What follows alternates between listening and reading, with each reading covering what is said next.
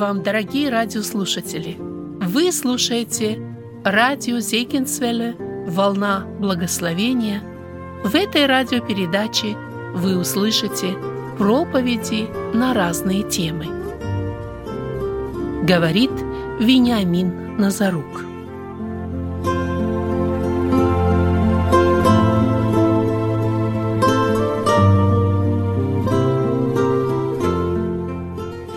Три текста Писания я хочу предложить сегодня, друзья, для нашего рассуждения. Для чего мы это делаем? Потому что мы должны очень четко знать Бога, в которого мы веруем. Если встретится вам на пути человек, и вам нужно будет рассказать вам о Боге, в которого вы веруете, то вы должны рассказать о Боге, которого вы лично знаете – не о котором вы слышали, не о котором вас научили с детства. Может быть, не о том Боге, которого преподает вам ваша деноминация. А вы должны знать Бога Писания для того, чтобы рассказать человеку и позвать человека к этому Богу. И мы должны иметь определенное безошибочное представление о Боге, откуда оно берется. Оно берется на Писании. Потому что именно в Писании Бог открывает свой образ человеку. Именно в Писании Бог открывает свой план спасения для человека. Именно в Писании Бог представлен безошибочно, без иллюзий, без фантазий. Именно Писание. Вот почему мы обращаемся к Божьему Слову. Три текста – в прошлый раз мы читали с вами послание Якова, первую главу. Давайте прочтем несколько стихов дальше. Первая глава послания Якова, с 19 текста. Итак, братья мои возлюбленные, всякий человек да будет скор на слышание, медленно слова, медленно гнев, ибо гнев человека не творит правды Божией. Посему отложив всякую нечистоту и остаток злобы, в кротости примите насаждаемое слово, могущее спасти ваши души. Ибо кто слушает слово, а не исполняет, тот подобен человеку, рассматривающему природные черты лица своего в зеркале. Он посмотрел на себя, отошел и тотчас забыл, каков он. Но кто вникнет в закон совершенный, закон свободы – и прибудет в нем тот, будучи не слушателем забывчивым, но исполнителем дела, блажен будет в своем действовании. Откроем второй текст. Послание римлянам. Друзья, известные стихи, пятая глава. Послание апостола Павла римлянам, пятая глава. Восьмой и девятый стих, который мы знаем наизусть. Но Бог свою любовь к нам доказывает тем, что Христос умер за нас, когда мы были еще грешниками. Посему, тем более, ныне, будучи оправданы кровью Его, спасемся им от гнева. Ибо, если, будучи врагами, мы примирились с Богом смертью Сына Его, то тем более примирившись, спасемся жизнью Его. Третий текст. Первое послание фессалоникийцам, пятая глава. Первое послание фессалоникийцам, пятая глава. Восьмой и девятый текст. «Мы же, будучи сынами дня, дотрезвимся, облегшись в броню веры и любви, и в шлем надежды спасения, потому что Бог определил нас не на гнев, но к получению спасения через Господа нашего Иисуса Христа.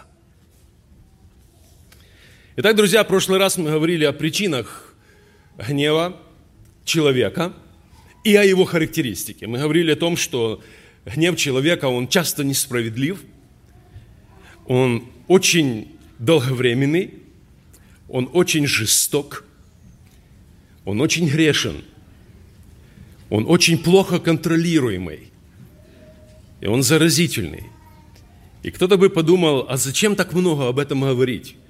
Потому что эту тему стороной не обходит Писание. Вот почему мы говорим о Боге, в котором мы веруем. И представлять только то, что Бог есть любовь, и любовь, и любовь, и любовь, и любовь – это ошибочное представление о Боге. Этот же Бог, который является любовью, с одной стороны, Он является Богом справедливым, гневающимся на человека. Итак, мы должны исследовать самих себя. Почему? Потому что это реальность, в которой мы живем. Мне так хотелось бы, чтобы в этом зале находились ангелы. И я был одним из них.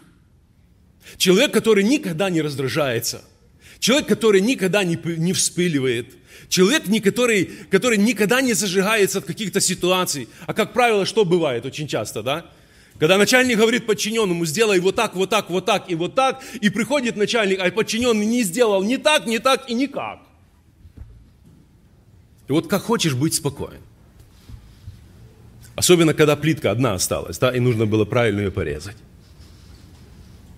Или что-то в этом роде. Или когда ты сказал ребенку. Вообще очень хороший рецепт есть, и Соломон об этом знал, потому что это, это сердце человека, это наша внутренность, это наше естество. И он говорит, что если ты где-то там находишься в подчинении у кого-то, то если, что написано, вспыхнет гнев начальника, что надо делать? Бежать с работы и искать другую, да? Нет. Написано, что если вспыхнет гнев начальника, то не оставляй твоего места. Почему? Потому что кротость покрывает многие проступки, даже очень большие. Даже большой гнев начальника может кротость покрыть. Поэтому мы должны исследовать нашу внутренность. Друзья, потому что это реальность, как жизнь и смерть. Потому что это то, что мешает. И Писание как раз говорит, это те вещи, с которыми мы должны расставаться, то, что мы должны отложить, то, что нам мешает расти духовно, это как раз именно те вещи. Но мы не хотим копаться в себе. Мы не хотим исследовать сами себя. Мы не хотим, потому что это огромный труд, а мы ленивые, очень ленивые. Как можно определить, читает человек Библию или нет? Посмотрите на его страницы – если они блестят, золотые, то это выставочная, подарочная, уникальная, дорогая Библия, которая лежит, но никто ее не читает. И не обязательно, чтобы эта вся Библия была исписана. Но посмотрите на листочки, если вы увидите, что это действительно не беленькие листочки вот здесь, а вот такие серые, может быть, уже черные. Это Библия, которая, как мы говорим, таким простым нашим языком юзается – а используется, читается, открывается. Это та Библия, с которой работает. Это та Библия, которую хотят, которую изучают. Несколько примеров хочу сегодня привести. Что происходит, когда, когда человек находится в состоянии гнева. Одна личность из Нового Завета и две личности из Старого Завета.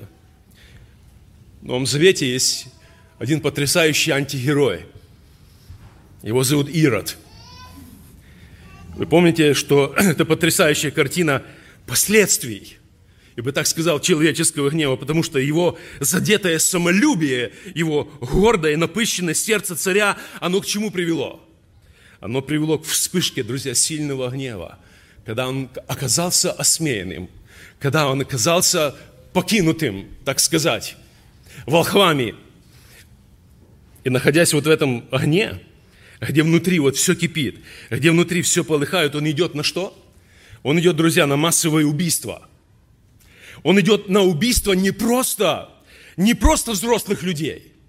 Он идет на массовое убийство маленьких, ни в чем не детей. Вот на что способен человек, находясь в состоянии гнева. Вот природа таких поступков, она лежит не лежит на поверхности, потому что она глубоко находится в пораженном грехом сердце. Он не мог представить, что еще рядом появился человек, который будет носить такой же титул царя. Я царь.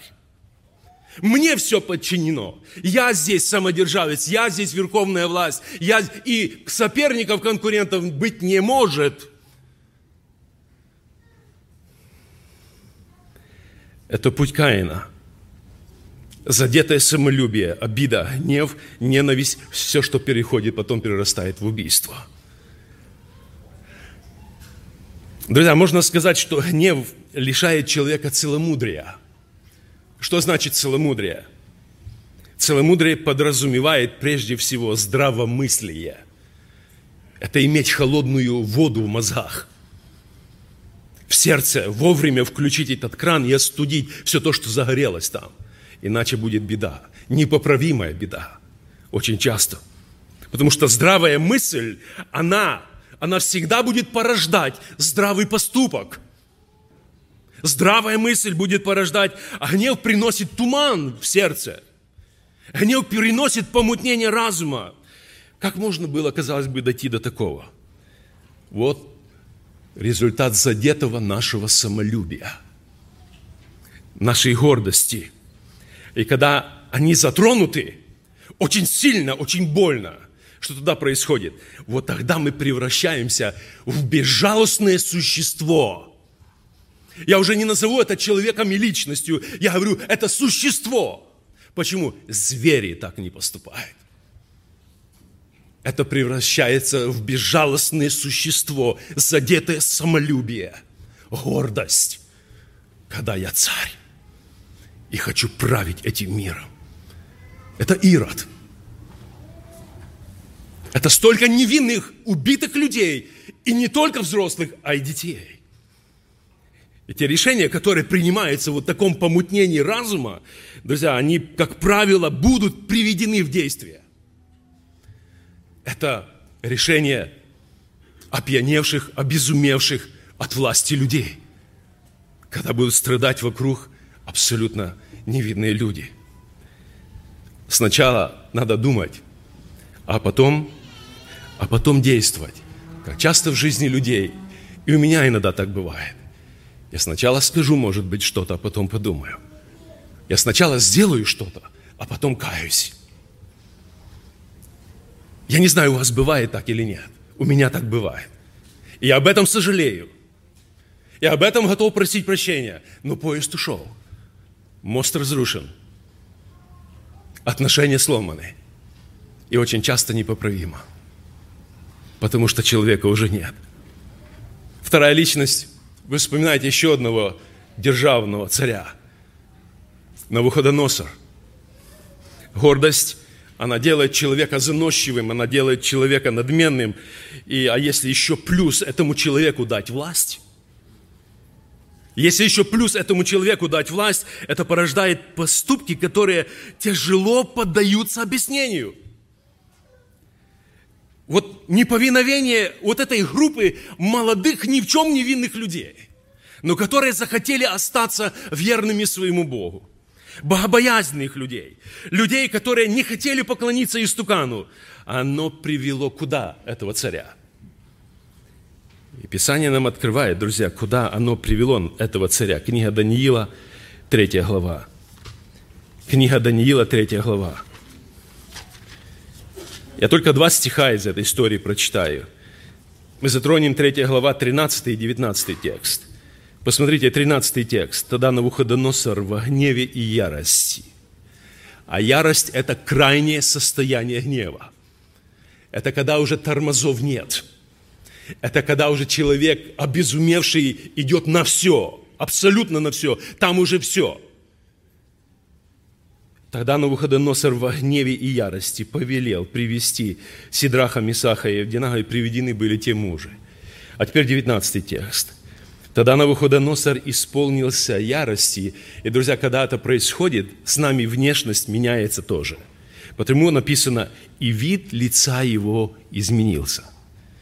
Мы не можем быть в ярости и в это время улыбаться в это время быть дружелюбными, в это время быть нежными, ласковыми, и в это в одно же время кипеть и злобою наполненным быть, и ненавистью, и полыхать убийством на другого ближнего. Но написано, что когда это происходит в сердце человека, человек даже внешность его меняется, его вид лица его меняется, он становится красным, багровым, и он хватает под руки все, что у него лежит. Да, папа иногда так бывало. Чтобы разобраться с этим непослушным сыном – ребенком или дочерью. У Навуходоносора так было. Дело в том, что когда человек находится в таком состоянии, то поднести бы ему как раз зеркало, правильно? Чтобы он посмотрел на себя. Вот когда человек находит, я когда нахожусь, или вы в таком, поднести бы нам зеркало, вот бы сразу сказать, Бен, посмотри. Это тот образ, который ты должен носить? Этот образ, который ты должен проявлять в своей жизни, образ Христа, образ христианина? Или это что-то совершенно абсолютно другое? Это даже трудно лицом назвать иногда. То, что, то, что мы увидим в зеркале. И вот, как правило, я сказал, что вот такие моменты, даже изменяется наша внешность. А, лицо, оно какое-то таким становится перекошенным, может быть, от злости, и никакой приветливости и расположения не может идти речи. Братья и сестры, мы становимся не похожи на себя. Это было с Навуходоносором. Вот эта непреклонность молодых людей в их вере – в их богопоклонении, в их богоискании, в их верности Богу, она привела этого человека в такое состояние. Она вскрыла верность молодых людей, она вскрыла в его грешном сердце весь букет его грехов. Там был ненависть, там была ярость, там была гордость, там было убийство, там было себелюбие, там была жестокость. И все, все это было в одном сердце потому что оно грехом испорчено, крайне испорчено. И гнев умножает меру наказаний в. Помните? Он приказал эту печь раскалить в больше. Что привело тебя? Ну, разве тебе мало? Просто было раскаленной печи. Вот на что способен человек в таком состоянии. Друзья, вот это мы. На что способны мы, как люди, если мы лишаемся Божьего руководительство в нашей жизни Духом Святым. Это мы, падшие, грешные, способны на это. Это делал человек. Это не делала обезьяна, это делал Навуходоносор. Это его приказы исполняли эти люди. Это были люди, не знавшие Бога. Вот на что способен человек, который не знает Бога. Третий момент. Третья личность тоже очень уникальная личность. Царь Озия. Мы читаем о нем во второй книге Паральпоменон, 26 главе. У него был почет. У Озии была слава. У Озии было уважение. У Озии было богатство. У Озии была власть. И казалось бы, царь, что тебе еще нужно – у тебя есть все. Что тебе еще нужно, царь? Но Озия где-то внутренне был чем-то неудовлетворен. И он искал, я бы не сказал это слово фана, он искал какого-то адреналина в своей жизни. Он искал чего-то сверхординарного, того, чего он еще не испытывал. А что-то было сверхординарное, что он испытывал. Он захотел переступить межу, через которую Бог сказал, нельзя тебе, царь, нельзя. Для этого у меня есть люди, специальные люди, но это не твое дело. Что сделал Озия, друзья? Он взял кадильницу, наполнил ее фимиамом и пошел в храм и начал кадить. Он взял, пошел и сделал. Но нашлись те, как хорошо, что нашлись те, кто осмелились воспротивиться неразумным действиям царя. Они сказали, не тебе, Озия, кадить Господу. Это дело священников, сынов Аароновых. За что делает царь? Что делает царь? И мы читаем в 19 стихе второй книги Паралипоменон, 26 глава, «И разгневался Озия». Интересно, Интересно, разгневался Озия. Озия, священники правы. Озия, они говорят тебе правду. Ты не имеешь права это делать. Но вот посмотрите, на что человек, который получает власть, он понимает, что у него у него руки развязаны, и он может делать абсолютно все, что он хочет. Нет. Скажите, отцы дорогие, скажите, папы и мамы, вы имеете власть в своем доме. Но вы не имеете права, как и я, на беспредел. Что это значит?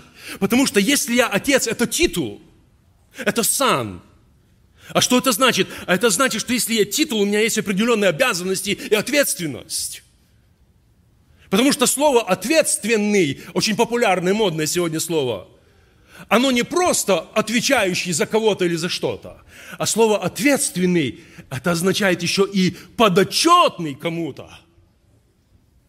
И если ты находишься в эшелоне власти, то ты должен понимать, что ты не самодержавец и самоуправавец, а у тебя есть над тобой верховная власть, и ты подотчетен. Вот что означает слово «ответственный».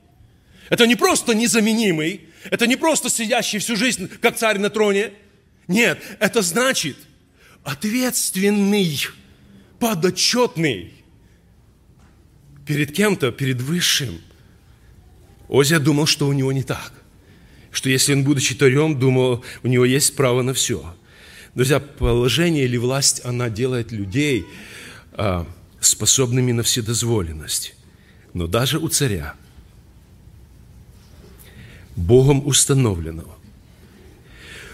У него есть границы, потому что над ним есть верховная власть. Божья власть. И царь это должен был знать. Гнев.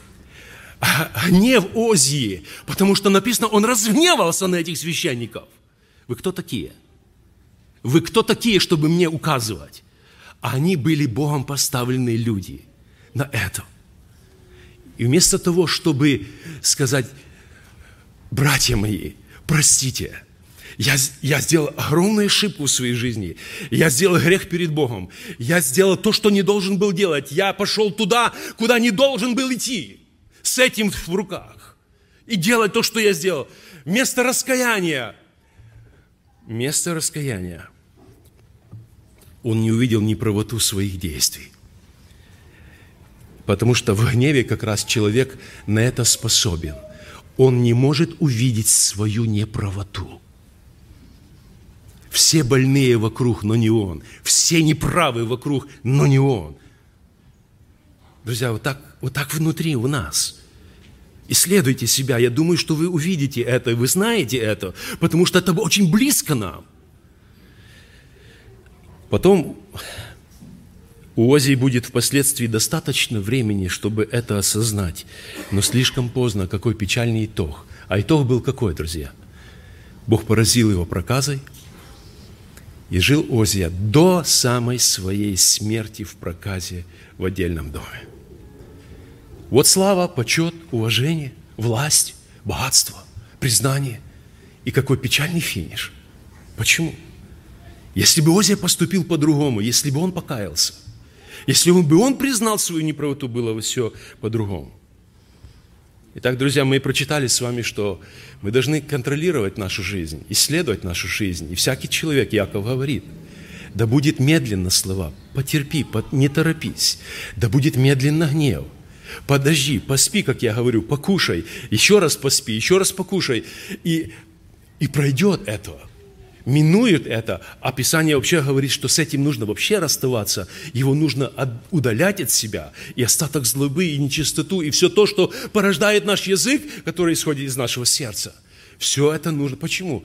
Мы не можем расти. Никак. Мы не можем становиться духовными. Мы не можем становиться взрослыми во Христе, я бы так сказал. Мы не, потому что эти вещи раз за разом мешают, мешают и мешают и мешают нам. Вот почему апостол Яков будет писать дальше, что это человек, который слушает Слово и не принимает никаких решений в своей жизни, не приходит никаким выводам, не пользуется Божьими рецептами. Он похож на того человека, который посмотрел на себя в зеркало, отошел и забыл, каков он. Теперь я хотел бы, чтобы несколько минут времени мы могли уделить тому, что ожидает человечество в скором будущем. А человечество как раз ожидает уже не проявления Божьей любви, которое на сегодняшний день в виде Божьей благодати человек может еще ощутить на себе. Но человека в скором будущем и человечество, людей, не принявших Христа, их ожидает открытие Божьих чаш гнева. Знаете, что Бог, желая наказать человека или группу людей, или народ, Он всегда имеет средства наказания и меру наказания. Потому что мера наказания у Бога, она всегда соответствует тяжести преступления. Бог не так, как мы. Мой сынок провинился на один ремешок, а я ему влупал, влупашил 15. Так бывает иногда? Да, бывает, чтобы знал на будущее, да? Вот. Авансом. Нет, мера преступления, она определяет тяжесть наказания. И вот и эту меру определяет Бог. И средство, которое Бог выбирает, почему именно это средство, я не знаю. Но вот как раз здесь мы должны вспомнить об одном качестве, о котором тоже очень так много сегодня говорят, о таком качестве, как суверенность Божья. То есть Бог определяет, почему именно эта мера и это средство Он выбрал для того, чтобы поговорить с этими людьми. В Божьем гневе всегда есть проявление Божьей милости и любви. Потому что еще потом, тогда, когда мы будем читать книгу Откровения, вот те, которые будут хулить Бога, от яс получены, я просто, у меня глаза вылазят из орбит, когда я читаю, и они не раскаялись. Я подумал, Бог, какой же ты добрый. Даже в той ситуации ты будешь давать возможность человеку еще шанс на покаяние, каким-то образом невероятным, не знаю. Но у них будет, но они не сделают этого, это будет выбор. Это будет выбор. Поэтому, друзья, а, возможно, именно этот вид наказания, который Бог будет избирать, он будет самый эффективный. Итак, Египет прошел через 10 казней. Почему именно эти казни Бог выбрал? Я не знаю. Почему именно надо мошками, жабами, тьмой, там всем остальным. Почему Богу нужно было вот этот эксперимент сделать с Египтом, чтобы показать на ними силу свою, славу свою? Я не знаю. Может быть, я поступил на месте Бога по-другому. Но вот здесь как раз его суверенность. Бог так решил. Бог так определил, что именно вот эти чаши Божьего гнева в виде наказания на непослушных, непокорных, жестоких людей будут вылиты им. Поэтому в разные периоды истории человечества Бог периодически изливал чаши, или я бы так сказал, порции своего гнева на людей за что? За их грехи. Тем самым Бог показывал свою полную нетерпимость к любому греху. Бог показывал, когда Он выливал эти чаши своего гнева, Он показывал, что Он не терпит грех ни в каком виде. И это происходит сейчас, локально, индивидуально – и это будет в будущем. Вот это то, что будет в будущем, друзья, это произойдет однажды, когда праведные Божьи суды, о которых мы сейчас прочитали с вами, будут изливаться на живущих на земле грешников-нечестивцев, которые выбрали участь проклятия, которые выбрали участь в Божьего гнева на себя. Бог никогда не перепутает место и время – Бог никогда не перепутает. Он безошибочно творил, Он безошибочно творит, и Он безошибочно будет творить свой справедливый суд. До времени. Что такое чаша? Мы когда-то говорили с вами об этом. Чаша, друзья, это сосуд или посуда. Ее можно использовать в разных целях. Но, как правило, в нее наливали вино – У Бога есть чаши тоже. И у Бога есть чаши разного предназначения. В одних собираются молитвы святых, а другие содержат благословения для людей, боящихся Бога.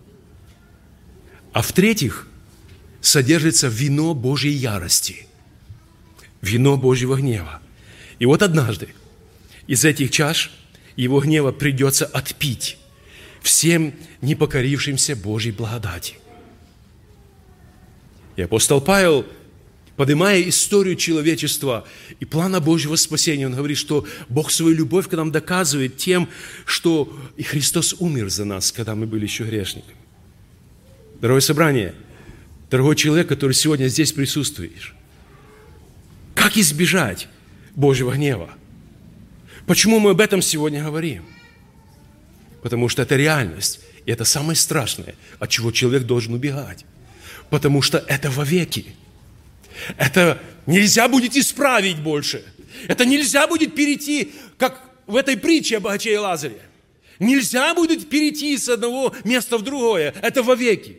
Это навсегда. Поэтому нужно об этом говорить. Об этом нужно предупреждать. Об этом нужно кричать. И от этого нужно спасаться. Есть единственная личность Это значит уверовать во Христа. Вот почему, друзья, самая великая радость Рождества, она заключается в том, что родился Спаситель, который есть Христос Господь. Вы знаете, когда авария происходит, сильная авария, настолько сильная, что человека зажимает в этой машине. И человек не имеет никакой возможности сам оттуда выбраться. И как хорошо, когда вовремя подоспеет служба, которая вырежет тебя из этого зажавшего тебя металла и спасет тебя от верной неминуемой смерти. Вот когда-то в Эдеме Адам с Евой, они оказались зажатыми в этой ловушке. Настолько сильно, что без посторонней помощи не просто человека, а Бога, самого Бога, человек не смог выбраться оттуда. Ему нужна была помощь, ему нужен был Спаситель, ему нужен был тот, кто поможет ему выбраться из этого состояния. И это Христос. Как хорошо, когда помощь приходит вовремя. Мы прочитали с вами послание римлянам. И апостол Павел пишет, что тем более ныне, будучи оправданы его кровью, мы спасемся им, этим Христом, Спасителем. Мы им спасемся от того гнева, который грядет на всю вселенную, потому что это укрытие во Христе. Других путей нет. Не нужно тратить время на поиски – Потому что Бог послал в этот мир своего единственного возлюбленного Сына. Другими словами сказать, так как не было ничего больше, Он предложил самого себя. И Он взял на себя гнев Отца Христос, чтобы под этот гнев не попал я и ты. Друзья, это самое страшное, что есть у Бога. Это вино Его ярости и вино Его справедливого суда, Его гнева, от чего нужно бежать человеку. Потому что это даже будет не временное явление, это будет явление вечное. Вот почему написано «спасайтесь». Спасайтесь. Другими словами, бегите, убегайте, уносите ноги. От чего? От рода сего развращенного. Мы сейчас будем молиться. Я хотел бы напомнить, друзья, что нельзя позволить себе жить прежним образом жизни. Это как избежать Божьего гнева. После уверования, когда человек соединяется со Христом, потому так много в Писании говорится о обновлении жизни, об обновлении сердца, об обновлении нашего ума, об отношении нашим к миру и ко всему мирскому. Человек не может оставаться в прежней состоянии прежней жизни греховной, иначе он находится под гневом. У человека должно быть это видно – Потому что к старому, к греху будут направлены все попытки дьявола вернуть человека. Поэтому так важно бодрствовать. Вот об этом часто предупреждал Христос. Итак, бодрствуйте на всякое время и молитесь, да сподобитесь избежать всех сих будущих бедствий и предстать пред Сына Человеческого. Есть возможность уйти от этого, убежать, укрыться. И это может быть сделать только Христос. Знаете, что интересно, друзья? Как когда-то в Эдеме, так и сегодня. Тактика дьявола не поменялась. Как он искусил Еву? Друзья, чем дьявол искусил Еву? Метод старый дьявольский какой? Обольщение. Скажите, проходит четыре тысячи лет, и Иисус говорит своим ученикам, берегитесь, чтобы кто что? Не прельстил вас, не обольстил вас, не подошел, так красиво вам не рассказал вещи, которые противны Богу. И заметьте, книга Откровения заканчивается чем? А книга Откровения заканчивается тем, друзья, что когда мы читаем 13 главу, лжепророк, который будет действовать перед Антихристом, что написано о нем? Он будет пользоваться старым дьявольским методом – вот пойдет мужик, красота, братан, все нормально. Да ты что, это ж хорошо, да, оно практично, не потеряешь ни валок, ни дровелайсис, ничего, все будет нормально. Сюда вот или сюда. Это ж классно. И люди поведутся, и мир поверит. И мир попадет снова под эту сеть обольщения. Друзья, старая дьявольская тактика. Почему вот Иисус предупреждает своих бодрствуйте? бодрствуйте. Итак, мы идем к молитве, друзья. Народ израильский вышел из Египта. Но в пути, вследствие своего непослушания Богу, они столько раз навлекали на себя Божий гнев. Вот эти образы, они остаются для нас на страницах Писания сегодня. Почему? Потому что не изменяется сердце человека без Христа. Сердце человека не изменяется, оно испорчено грехом, и мы превращаемся в жалкое существо, хуже животного, когда мы без Бога. Пусть поможет нам Господь исследовать свое сердце. Пусть поможет нам Господь исследовать Евангелие, Писание, для того, чтобы знать Бога, в которого мы веруем. Если Бог позволит, я хотел бы в следующий раз, может быть, это последний, закончить эту нашу тему, которую мы идем уже определенное время. Бог Ветхого и Нового Завета, в которого мы веруем. И одно из качеств, которое Господь положил мне на сердце, это Божий гнев в Писании. Друзья, о нем говорится даже больше, чем о Божьей любви. И это должно нас насторожить. Больше 600 раз в Библии говорится о Божьем гневе. Поэтому это реальность. Вот от этого нужно бежать. Куда? Ко Христу. Аминь.